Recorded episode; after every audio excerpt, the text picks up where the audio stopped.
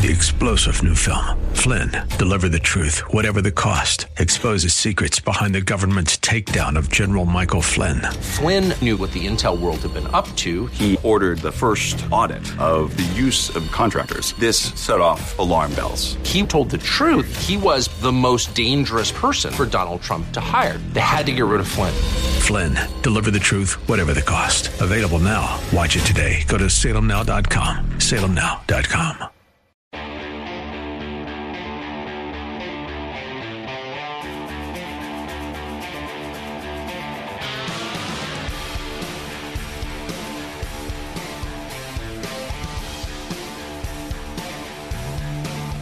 Welcome back in. And uh, I want to bring our next guest in right away. He is author of a wordsmith's work. He's a media law attorney, crisis communications advisor, adjunct professor, prosecutor, former deputy attorney general of the state of Ohio.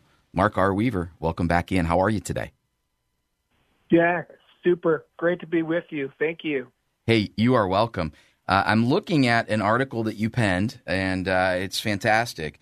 It's titled or headlined "By Modern Standards, Biden Should Be Impeached." And uh, I'm just going to give you the floor on this because I have some questions for you. But unpack for our readers why you think that is the case, or readers, listeners. Sorry.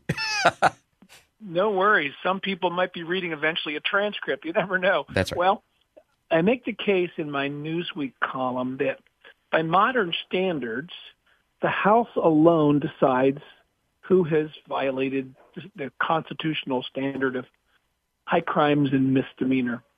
And I lay out several of the pieces of evidence that have already been brought forward against Joe Biden and that that standard has been met. Certainly if if the standard was met for Donald Trump when he called Ukraine and asked them to look into why Joe Biden dangled a billion dollars in loan guarantees to fire a prosecutor who was looking at his son and his son's benefactor, Burisma, that it's worthwhile considering now that we know that that was uh, the wrong thing to do, that that might be one of many bases where Joe Biden has committed high crimes or misdemeanors. And isn't it, I think you mentioned in your opinion piece, high crimes and misdemeanors is, is kind of a vague phrase, intentionally, uh, correct? When you read the founding fathers' notes when they discussed impeachment, and I, I read several of them before I wrote that piece, they went back and forth about how specific they should be. And ultimately, they left it in the hands of the House. Gerald Ford, who was a, a president but also a House minority leader, one of those rare people in America who served in both the top of the legislative branch and the top of the executive branch. He said essentially, and I quote it in my piece, that high crimes and misdemeanor is whatever the House of Representatives says it is. Mm-hmm. And what that means is that impeachment is essentially a political action, not a legal action. Because once the House impeaches, there is no appeal to a court, Supreme Court or any other court doesn't get to weigh, and it goes over to the Senate who then decides whether they're going to remove the president. There's been four impeachments, Andrew Johnson and uh, Bill Clinton, and then twice for Donald Trump, and none of them has resulted in a conviction. But the founding fathers thought it best to leave it to the House as to whether a president has committed high, high crimes and misdemeanors. So let me ask this question that I think some people who maybe aren't in the weeds as much as you and I are on a daily basis, they look at it and they go, you know, it kind of started with Clinton and now it was Trump twice and and now it's Biden. It just seems like it's it's getting to be more cons- not more consistent, uh, more prevalent. It's something that's easier to do. What would you say to that? Well, we went 130 years between Johnson and Bill, Andrew Johnson and Bill Clinton. So we we went a long time there as a country without having any impeachments, and then we had uh, Clinton, and then not too long after, two Trumps. Uh, both of the Trumps, uh, obviously, those of us uh, on this side of the aisle think that they were rather uh, ridiculous. Having said that, I don't deny the power of the House to do it. What we're seeing when when people talk about impeachment and things like that, every branch of the three branches gets to do what it thinks is best. That's how the tug of war, if you will, or the rock paper scissors between the branches is supposed to work. So I don't have any quarrel with the House doing this whenever it thinks there's evidence to do that. Now, they, should they do it because they don't like the guy or because he vetoed one of their bills? Of course not. But I have hyperlinks in my op-ed piece to numerous instances that have already come out yeah. about questionable monies being funneled from Ukraine and China and other places to the president's family through either Hunter Biden or James Biden. And we actually have a check from James Biden, that's yeah. Joe's brother, to Joe Biden for $40,000 that looks a whole lot like a 10% commission for some of these foreign deals. So there's not just smoke, there's fire. Yeah, it really rattles me. I've listened to some folks on conservative radio say, yeah, you know, the Republicans in, in the House are saying this, but there really is no evidence. I've seen the check. And by the way, that $40,000 check came soon after Hunter Biden received $400,000 from communist, a communist China energy company. And so it kind of fits that story or that uh, discovery from his laptop that H holds 10% for the big guy. And by the way, there's a video of Joe Biden, you know, just kind of tongue in cheek joking about. I told him if they wanted to keep that million or billion dollar loan guarantee, he better be off the case. And wouldn't you know it? I, I mean, at some point, this is where I get frustrated, Mark. At some point, is someone in the press, other than me and a few other handful of people and, and, and guys like you, is someone going to stand up and go, hey, we have evidence, we have hard evidence, we have receipts I worry that people are so frustrated because it is so abundantly clear that it was pay to play for Joe Biden. Uh, but do you think do you think this results in anything? Do you think that there is accountability to be had here? Only the purely partisan or deeply delusional say there's no evidence. You've mentioned some in my op-ed piece. I talk about some. There's plenty of evidence.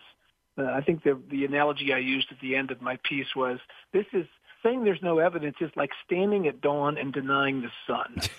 oh, it's been dark for several hours. There's no light. No, we see the light. It's coming.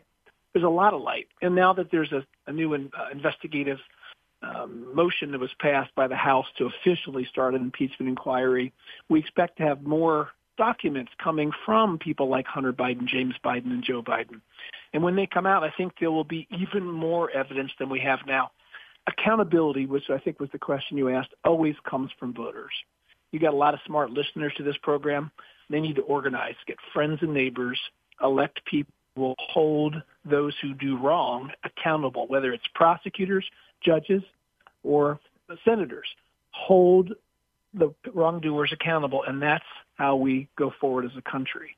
Do you think that accountability is coming for Joe Biden? Do you think, well, first of all, do you think he's going to be the guy that gets on the ticket? I think that he has to be. I think they're out of time uh, unless they do something really wonky and probably suspicious. And then if he's on the ticket, do you think he loses in 24? I think he's going to be on the ticket. Ohio's Ohio's filing, filing deadline is next week.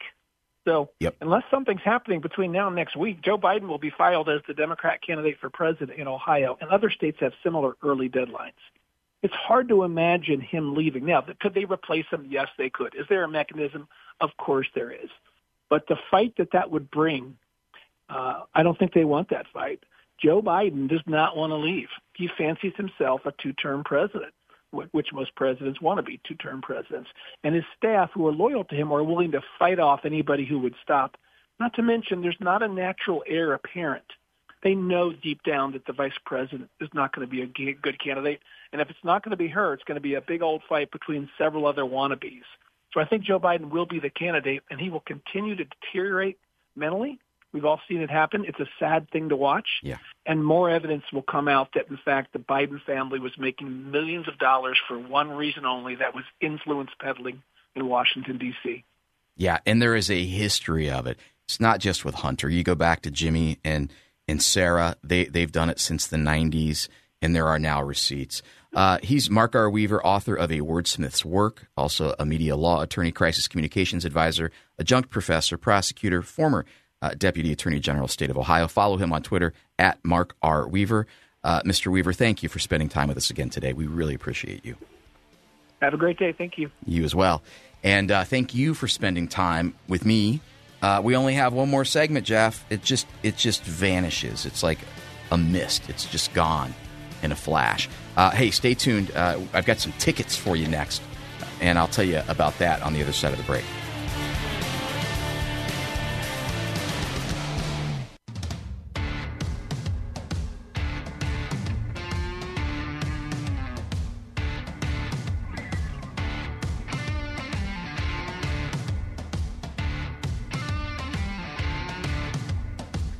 We are rounding third again and heading home. Final segment of the Bruce Hooley Show on 98.9 FM. The Answer. I'm Jack Windsor, editor in chief of the Ohio Press Network, filling in for Bruce. Thank you for listening today. Cirque Dreams Holidays, Friday, December 22nd, and Saturday, December 23rd at the Palace Theater in downtown Columbus. Cirque Dreams Holidays wraps a whimsical Broadway style musical around contemporary circus artistry in the ultimate holiday gift for the entire family. Now, audiences of all ages will marvel at soaring acrobatics, gravity defying feats, and extravagant theatrical production numbers. Tickets are available now at Cirque, C I R Q U E, Dreams, D R E A M S dot com, for shows on December 22nd and 23rd. That's CirqueDreams.com. And right now, I have a family four pack of tickets to the 11 a.m. show on Saturday, December 23rd, to give away. Right now, it's caller number two. You need to call 844 TALK 989. That's 844 825 5989 to grab your family four pack of tickets for the 11 a.m. show on Saturday, December 23rd to Cirque Dreams Holidays. So, caller number two you're going to be the lucky winner. Um, so I asked Mike Hartley if Governor DeWine would veto House Bill 68. And I didn't make him say it, but I said if DeWine vetoes the bill, he'll say, well, you know, parts of it were okay, but I'm worried about this trans youth part. It should have been carved out, should have been a separate bill, yada, yada, yada, yada. So I just want to I, want to peel the curtain back on all of this again right now. So I talked previously about drug makers. One makes HIV drugs, another makes a chemical castration pill that are funding the LGBTQ plus movement. Well, the Daily Caller has already shed light on, and I want to revisit here on air right now at this critical time the fact that big pharma funds activist groups' effort to push trans ideology on U.S. hospitals. Pfizer and PhRMA, which is PH, and then big RMA, PhRMA is a pharmaceutical trade association, funded a medical index that pushes LGBTQ ideologies on young patients while penalizing American hospitals that refuse to follow the index criteria. Now, that's according to the Washington Free Beacon. So, how many hospitals, how many children's hospitals are in Ohio? I talked to somebody today who said this Dayton Children's Hospital is pushing this this garbage. Why is that? This is why. And by the way, the medical industrial complex funds Democrats and Republicans. They're cash rich. They pour money into political campaigns and the coffers of politicians through you guessed it, lobbying firms and direct contributions. So that to me, if Governor DeWine is going to veto this bill, that's why. Now they're gonna they're gonna dress it up as we're worried about the trans youth. Well, newsflash. Uh, you should talk to any detransitioner. We played a compelling, heart wrenching story of one detransitioner uh, two weeks ago that was sold a bill of goods. It's a medical scandal parents are told, look, if you want a happy, healthy, alive child, then you need to dope him or her up and you need to lop off body parts and let that gender dysphoria play out. And the detransitioner said, no, that was wrong. I was more unhappy. And by the way, there were other comorbidities that no one even bothered to ask about.